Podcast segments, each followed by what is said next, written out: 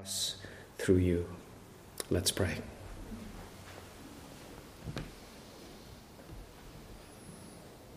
Our gracious God and Father, how we praise you for the things we have heard this day from your word. We praise you for the fellowship we've enjoyed together around the throne and around uh, the tables.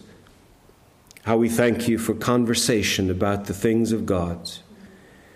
How we thank you for the life and breath you give us and the opportunity to serve you.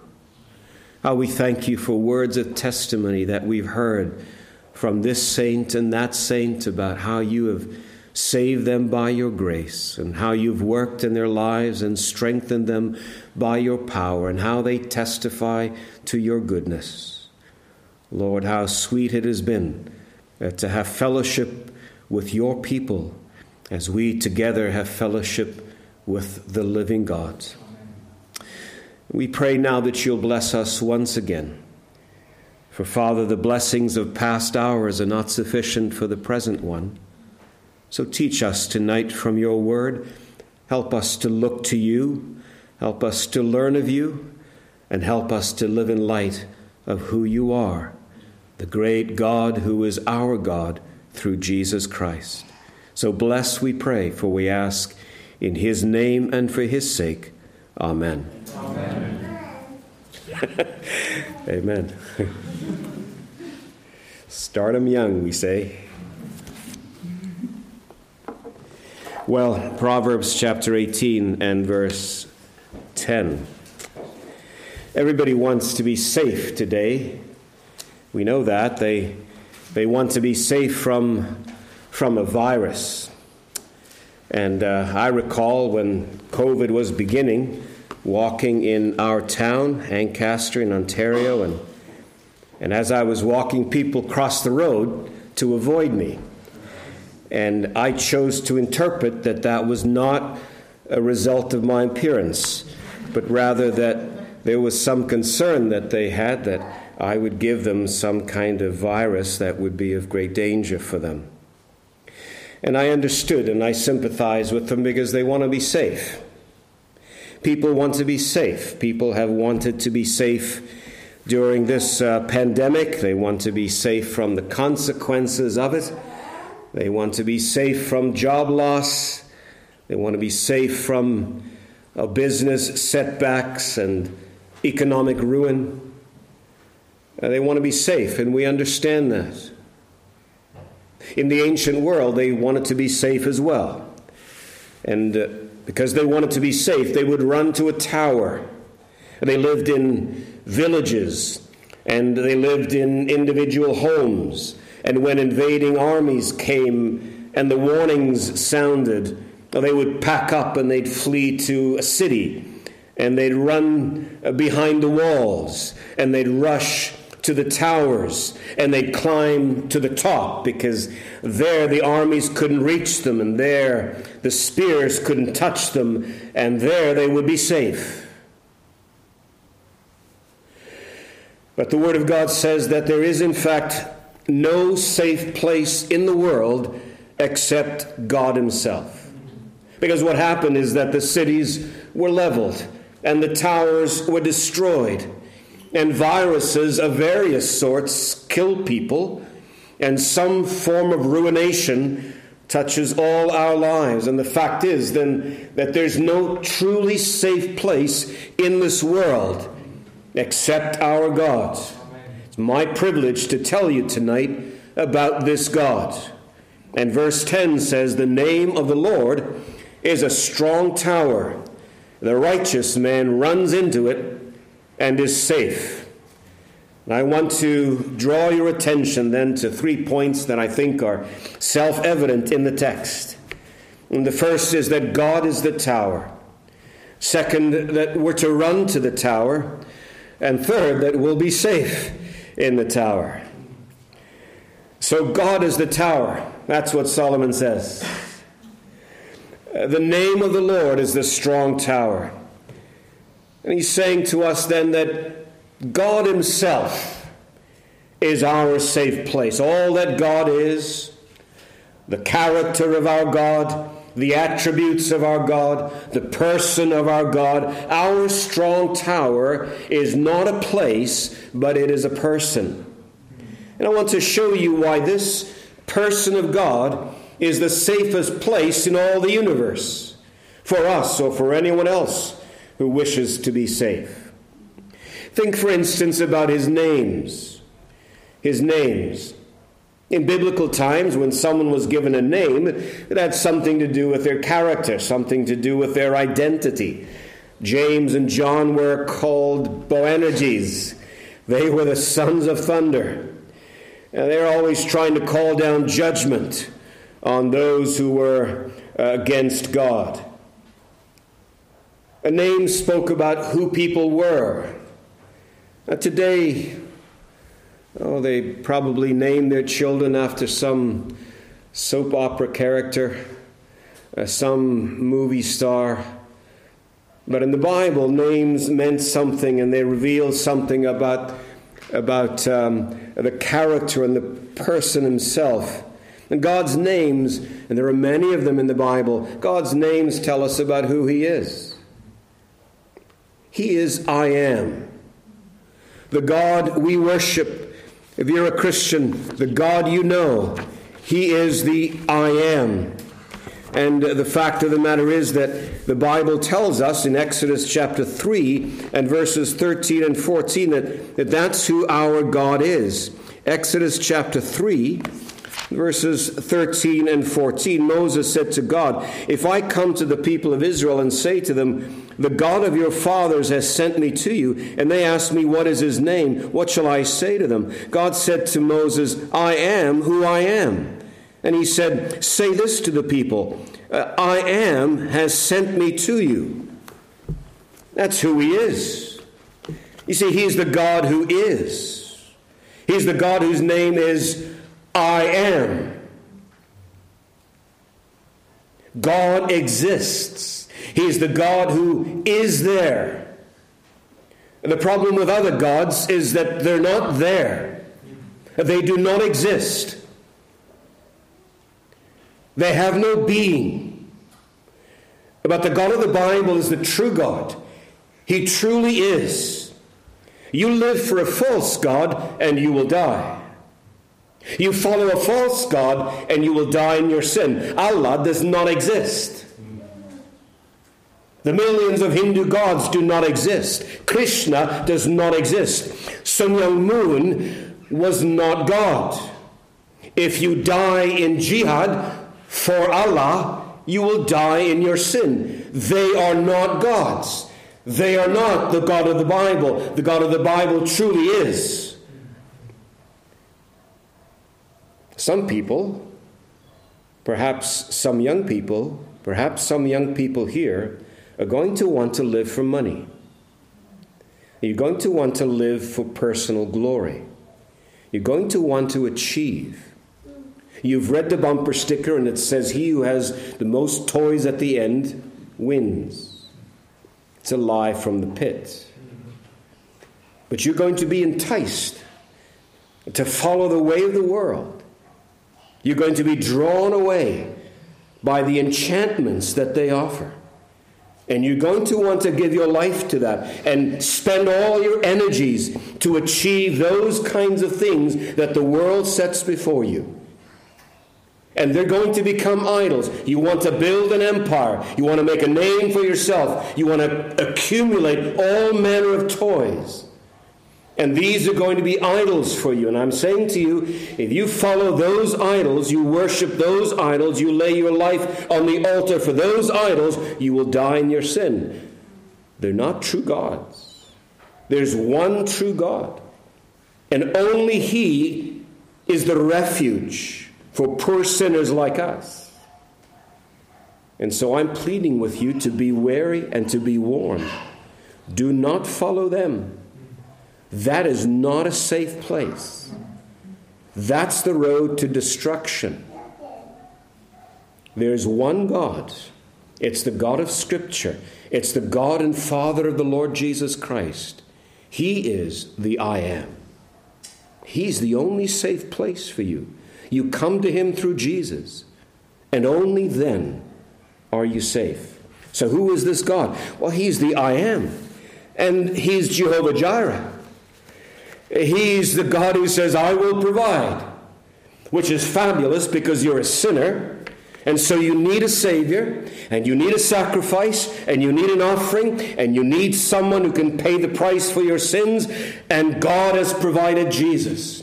And he has sent the Lord Jesus as our propitiation. He's the wrath bearer for those who will believe in his name. So God has provided the most fundamental thing we need. He's provided forgiveness for our sins by sending his son to pay the price for our iniquity. He's Jehovah Jireh. That's why he's the only safe place in all the world. He's Jehovah Shalom. There is no peace for the wicked, says the Bible. And that's why you have no peace. You're not a Christian. There's no peace for the wicked. This isn't just a personality trait. This isn't some physiological issues. You have no peace because you're separated from God. And this is something you might feel as a young person. It's something you might experience as an older person. This lack of peace knows no boundaries in terms of age. I couldn't get to sleep when I was a 15, 16 year old because I knew I was going straight to hell were I to die. Maybe that's your experience. Maybe you know that when you lay your head on the pillow tonight, you're not going to be able to sleep. Because you've heard enough truth to know that were you to stand before God tonight, He would condemn you. There's no peace for the wicked, no peace for those outside of Jesus.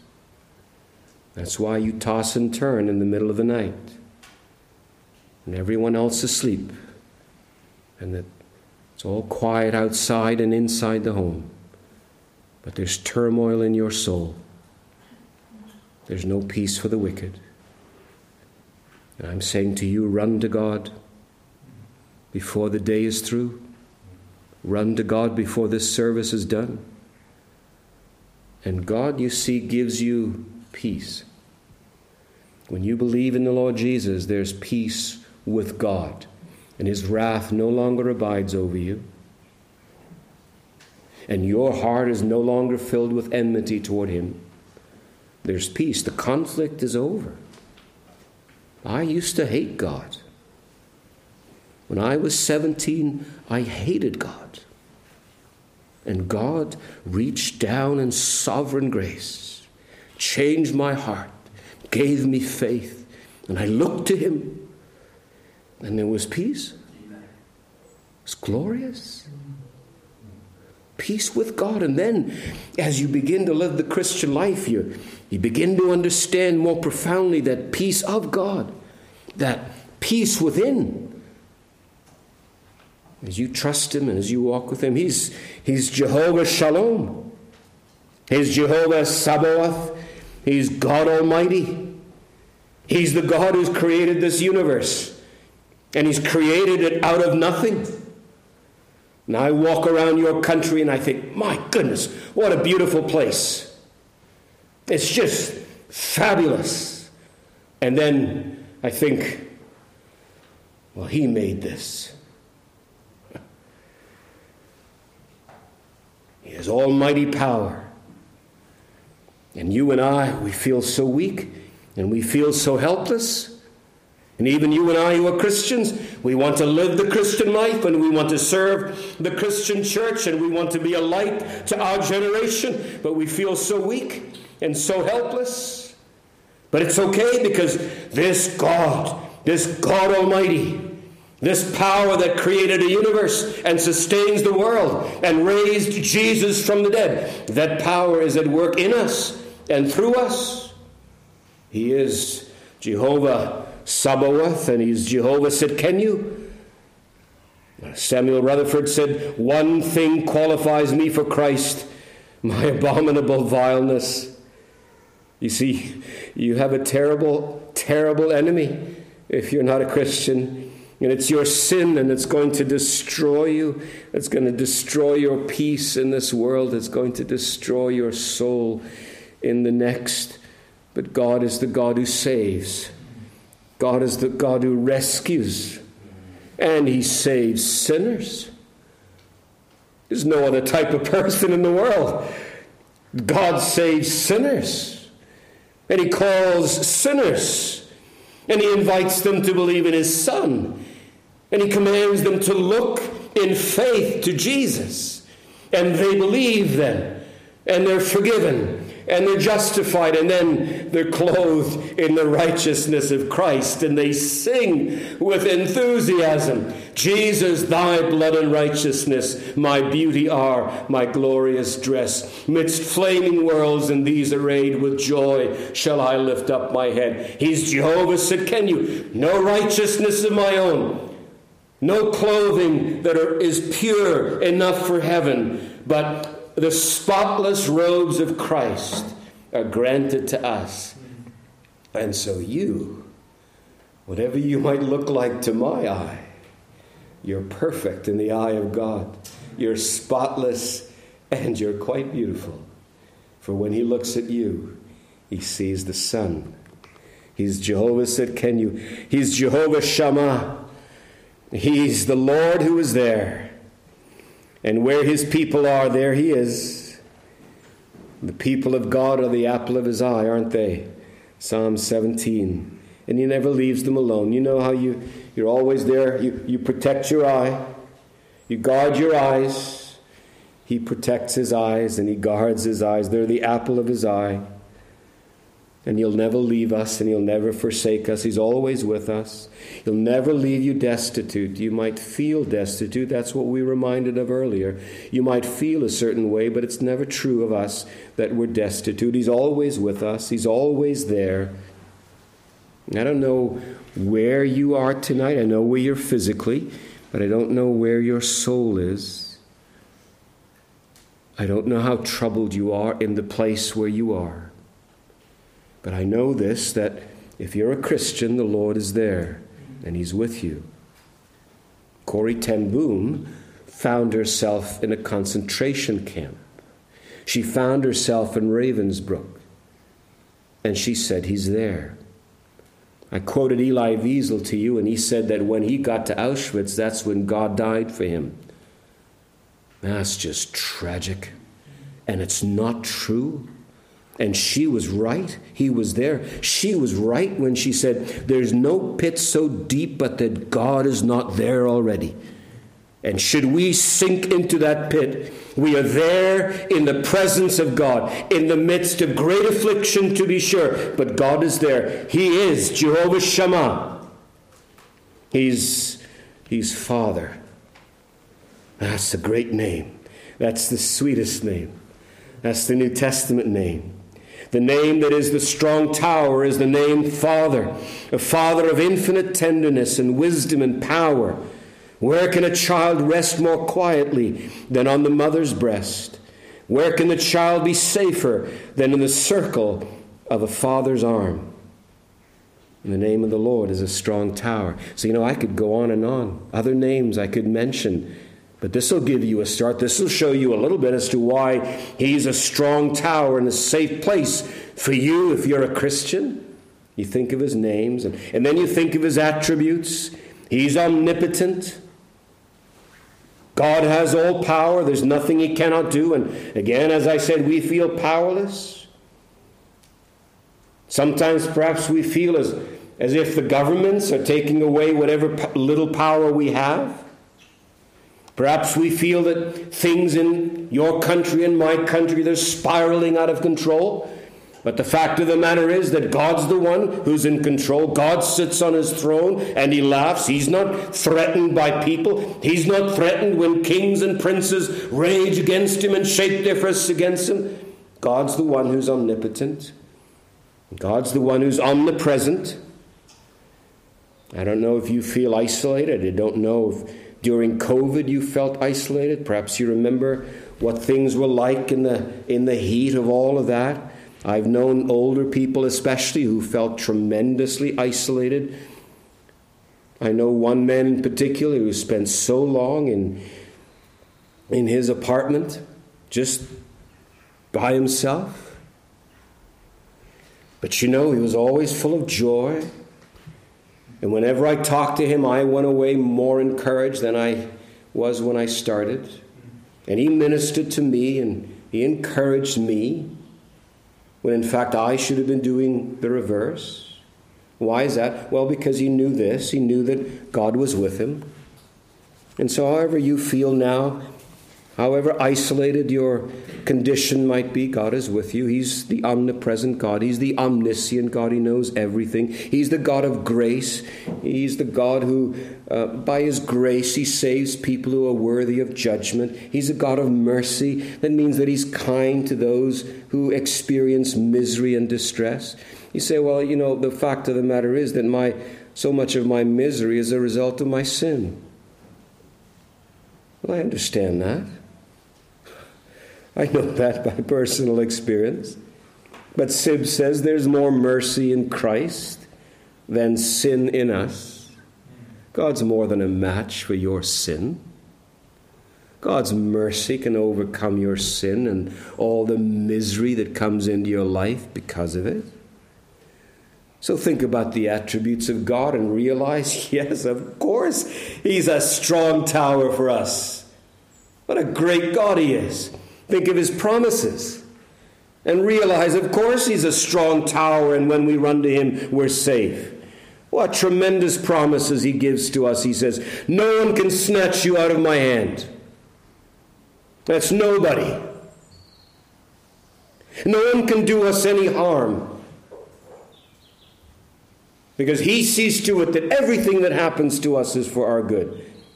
No one can keep us from the glory. No roadblocks can be established by the enemies of our souls to keep us from the celestial city. God guarantees.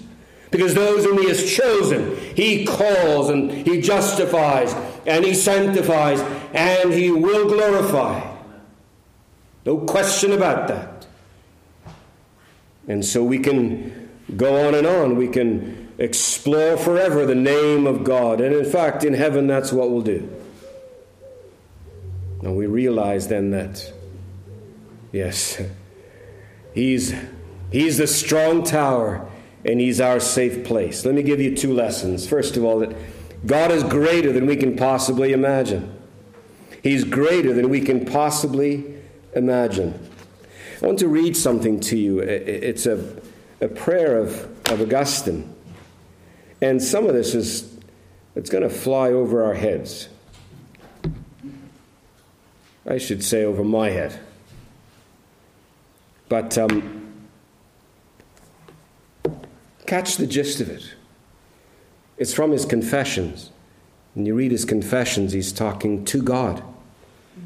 So listen to this. He's talking to God. He says this Most high, utterly good, utterly powerful, most omnipotent, most powerful, and most just, deeply hidden yet most intimately present, perfection of both beauty and strength, stable and incomprehensible, immutable yet changing all things, never new, never old, making everything new and leading the proud to be old without their knowledge, always active, always in repose, gathering to yourself but not in need supporting and filling and protecting, creating and nurturing and bringing to maturity, searching even though you nothing, even though to you nothing is lacking. You love without burning. You are jealous in a way that is free from anxiety. You repent, Genesis 6 6, without the pain of regret. You are wrathful yet remain tranquil, and so on and so on. And he goes on, and we realize that God, however much we understand of him,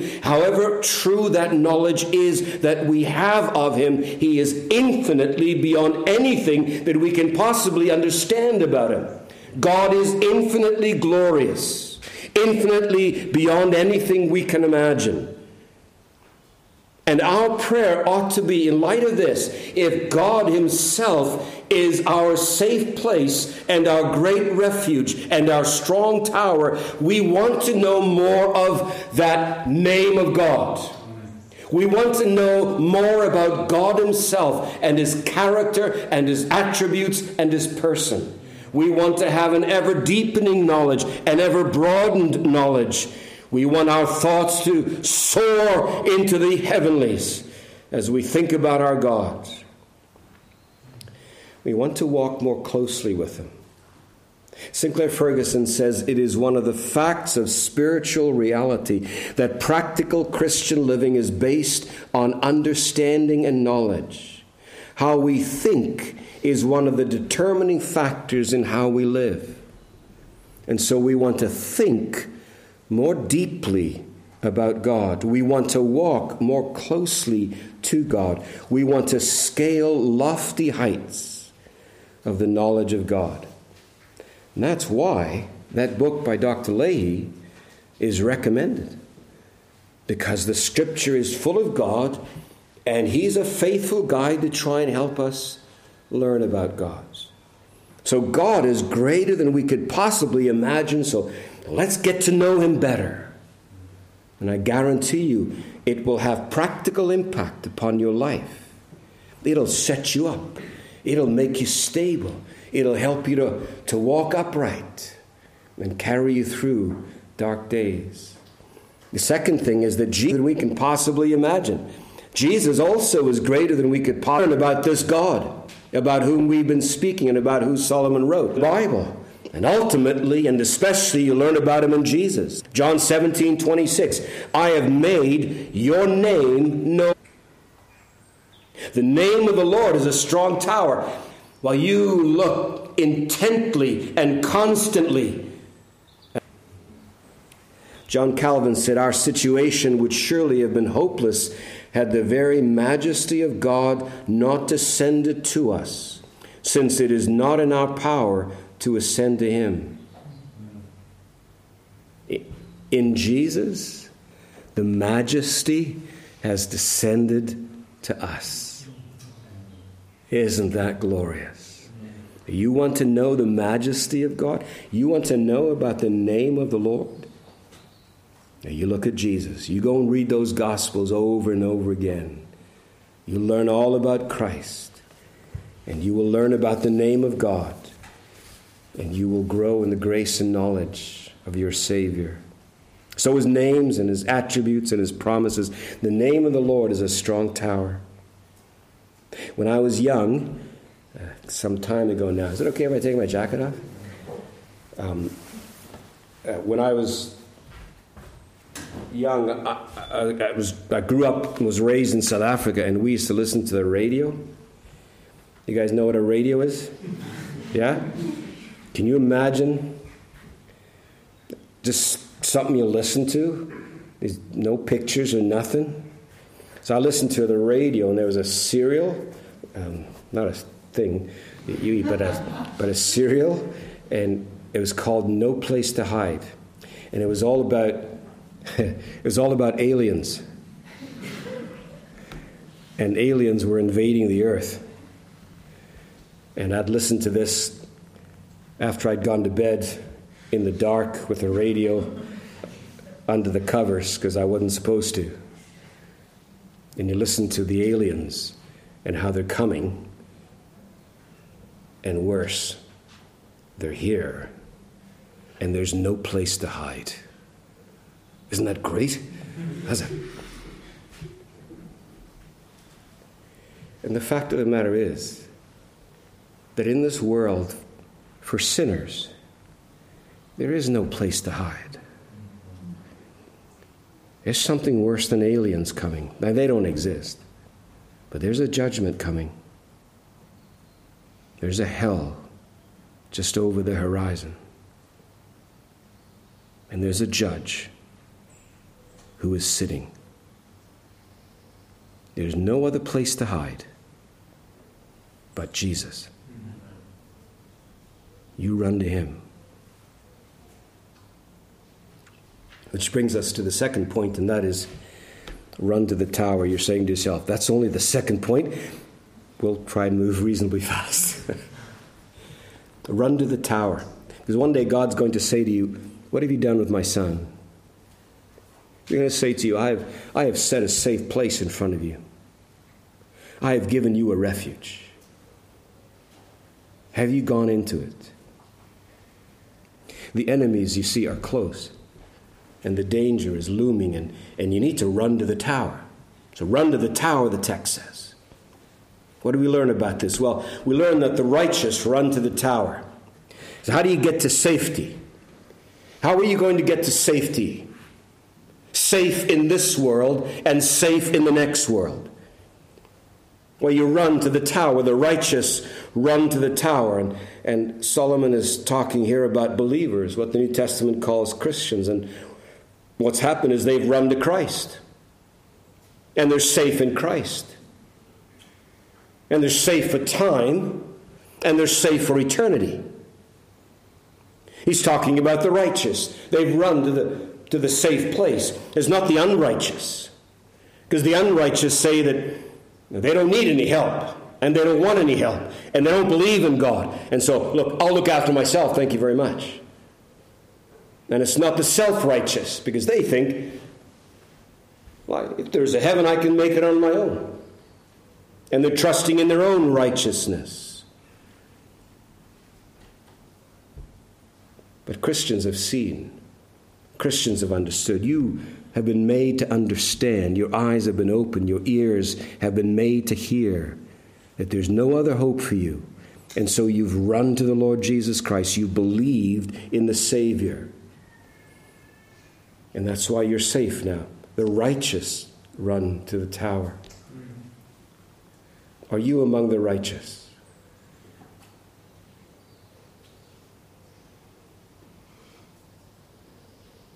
Are you among the righteous? I hear, I was, I received an email this week that my 12 year old grandson wants to be baptized. He says, uh, he's saying to us, he's saying to us, I'm among the righteous. That's not a proud declaration. That's a declaration that I'm among the righteous because grace has touched my life because God has made bare his arm and he saved me by his power. I'm among the righteous. I want to tell everyone. Are you among the righteous? The second thing is that the righteous run to the tower. They run.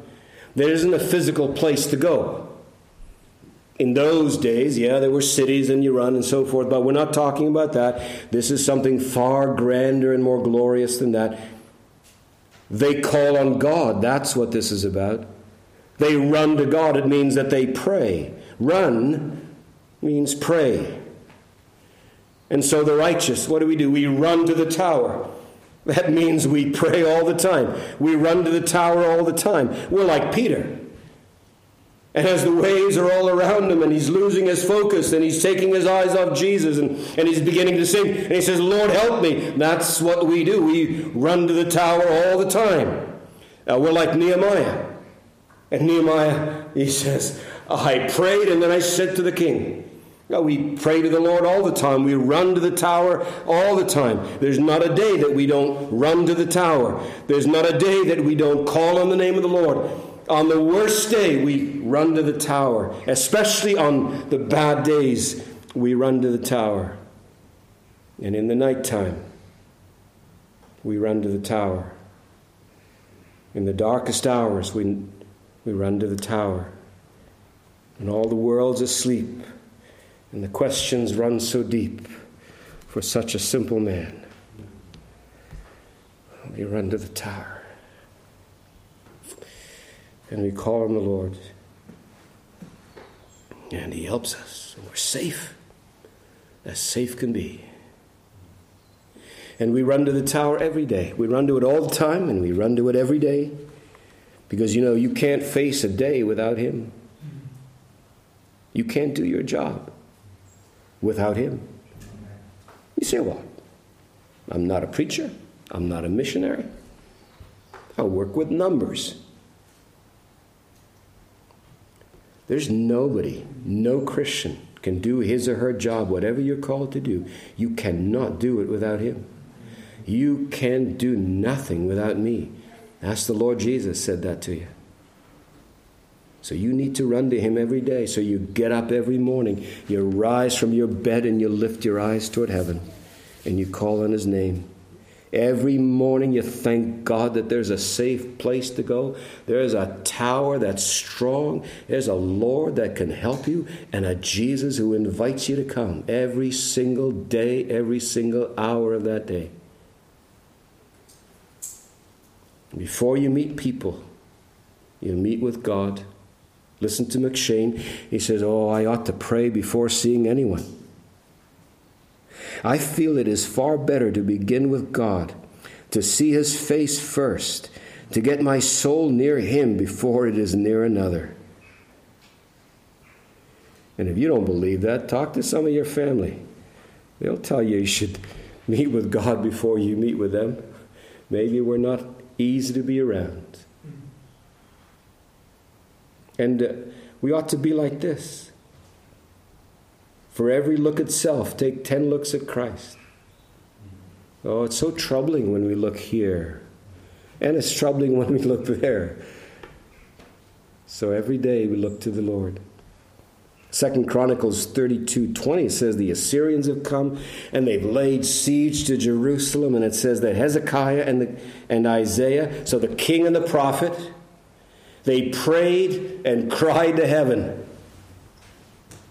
Would that the leaders of our countries would do that. And it seems as if you had a queen who did that. And you got to pray that your king will do that. Oh, we pray for our prime minister that he would do that. But that's what they did, and that's what you and I must do. We must pray. That's, that's the lesson to draw from this. The lesson is prayer. If these things are true, and if, if this is what God is like, and He calls us and tells us that He's our safe place and our strong tower, and we need to run to Him, well, that means then that you and I need to pray. And more and more, we must be men and women of prayer. And more and more, you must be a church of, of praying people. What a great opportunity we have. And maybe you lament the conditions in our countries, but I'm telling you, what a great opportunity we have.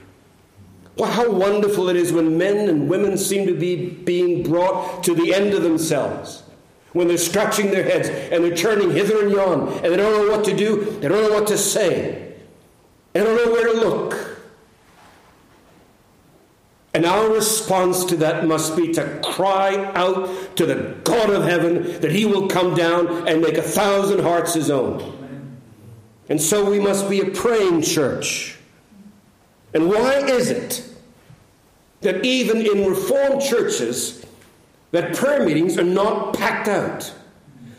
For all the complaints and all the protests about what has happened and COVID and all of the difficulties with it, why is it that Christians, and especially even Reformed people, at least in our country, they're much more apt to protest than to pray? I don't get it. Because of all people, we should be the ones who are quickly driven to our knees and packing out prayer meetings, calling upon God for great things. Because think about the kind of God we have. So, this is great opportunities, and what a great God we have. He is a tower of omnipotence, and a tower of wisdom, and a tower of grace. And everywhere we look, there are little people with small minds and troubled souls. But we have a great God upon whom we can call, and we must. And so, let's be men and women of prayer and cry out to Him and call upon His name and lay siege to heaven, as it were, that heaven might come down and God might do a great work in us and through us, and through us do a great work in our generation. If this is who God is, we must pray. Lastly, thirdly, we're safe in the tower. Uh, God is our tower, and we run to the tower, and the result is we're safe. You see the little girl, and there's a there's a there's a zoo, they're in the zoo, and, and a lion roars, and the little girl runs and jumps up in her daddy's arms. That happened to us. My, my eldest, she did that. And the lion roared, and she clambered up into my arms. And then she, you know, then you can look down. I'm okay. I'm okay up here. right? This is a safe place. I'm okay. Lion, not worried anymore. That's what happens when you run to the tower. This word means, this word safe means kind of high up. So if you're a Christian and you're in the tower, you're with the Lord, you're, you're safe in this life. No harm can come to you. You're, you're seated in the heavenly realms with Christ. You're high up. You're safe. You're safe in this world. Psalm 9 says, The Lord is a stronghold for the oppressed, a stronghold in times of trouble, and those who know your name put their trust in you. For you, O Lord, have not forsaken those who seek you. Oh, you're safe. You see, blessings are showered upon you. You can count them. You go home today, before you lay your head on the pillow, uh, or when you lay your head on the pillow, count them. Count your blessings. Think about, think about His presence. Think about His power. Think about His promises. Think about your family.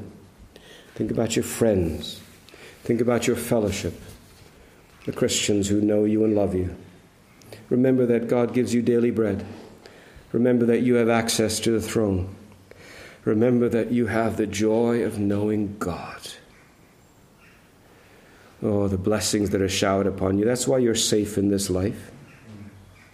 Because blessings are showered upon you day by day by day. And you're safe in this life because sufferings are sanctified to you. Sufferings are sanctified to you. Don't be bitter when suffering comes. Don't be bitter. Don't fall into that.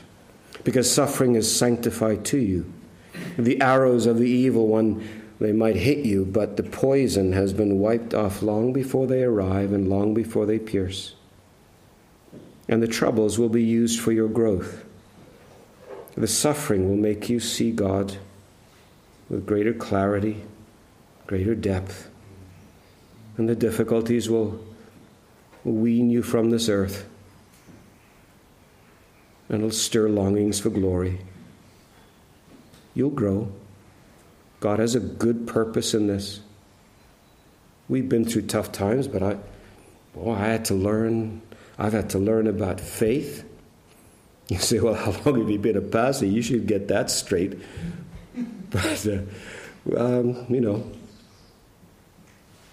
faith and submission and humility and the delight of closer walks with God. Yeah, he, he sanctifies our sufferings to us. That's why this world it doesn't hold anything that should frighten us because we're safe in this world. And then we're safe for eternity. We're safe in time and we're safe in eternity. Because when you're sitting in the tower, when you're nestled and safely ensconced in the strong tower, which is Jesus, you sing things like this. You sing, Bold shall I stand in that great day, for who aught to my charge shall lay? Fully absolved from these I am, from sin and fear, from guilt and shame. And why, why can you look forward to that last day with boldness and know that with joy you're going to lift up your head? You're not going to hide, call on the rocks to hide you from the wrath of the Lamb. Well, it's because of Jesus. When from the dust of death I rise to claim my mansions in the skies, e'en then shall this be all my plea. Jesus has lived and died for me. Well, he, he's my strong tower. He's my safe place. And so I am safe. You're safe for time and eternity. How do we respond to this? Two things. Be thankful for your safety. Hmm? Be thankful for your safety. Have you been ungrateful? Have you been moping? You're a Christian. You need to stop that. You need to be thankful. You're okay. My mother, she was near the end of her life and she was all crippled up with hard to keep track of everything that was going wrong. I used to say to her, yeah, I'm not worried about you. You're going to go to heaven. She'd say, Oh, yeah. You know, so, so you want to be thankful. And whatever else is happening, be thankful. I am saved. I'm going to glory. I'm going to see Jesus. And secondly, be concerned about their safety. The people out there, maybe some people here. Be concerned about their safety. And be like John Harper. The Titanic goes down, and they're in the water. He's not concerned about his physical life. He's going from person to person, telling them about Jesus before they sink into the depths. So be concerned about their safety. Be concerned about your fellow citizens. Be concerned about the people in your family. Have a passion for souls. And know that it is as urgent as that night when Titanic sank, because you don't know when they're going to die. So be concerned. Thank God that you're safe. But don't be complacent. There are thousands and millions dying out there. To do all you can, do everything you can to rescue the perishing. Call on God to do a great work. Oh, the name of the Lord is a strong tower. The righteous, they run to it, and they're safe. Let's pray. Father and God, receive our praise.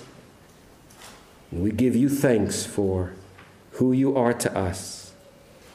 Bless us so that we might be your instruments to rescue others for our good, but most of all for your glory. In Jesus' name we pray. Amen. Amen. Thank you.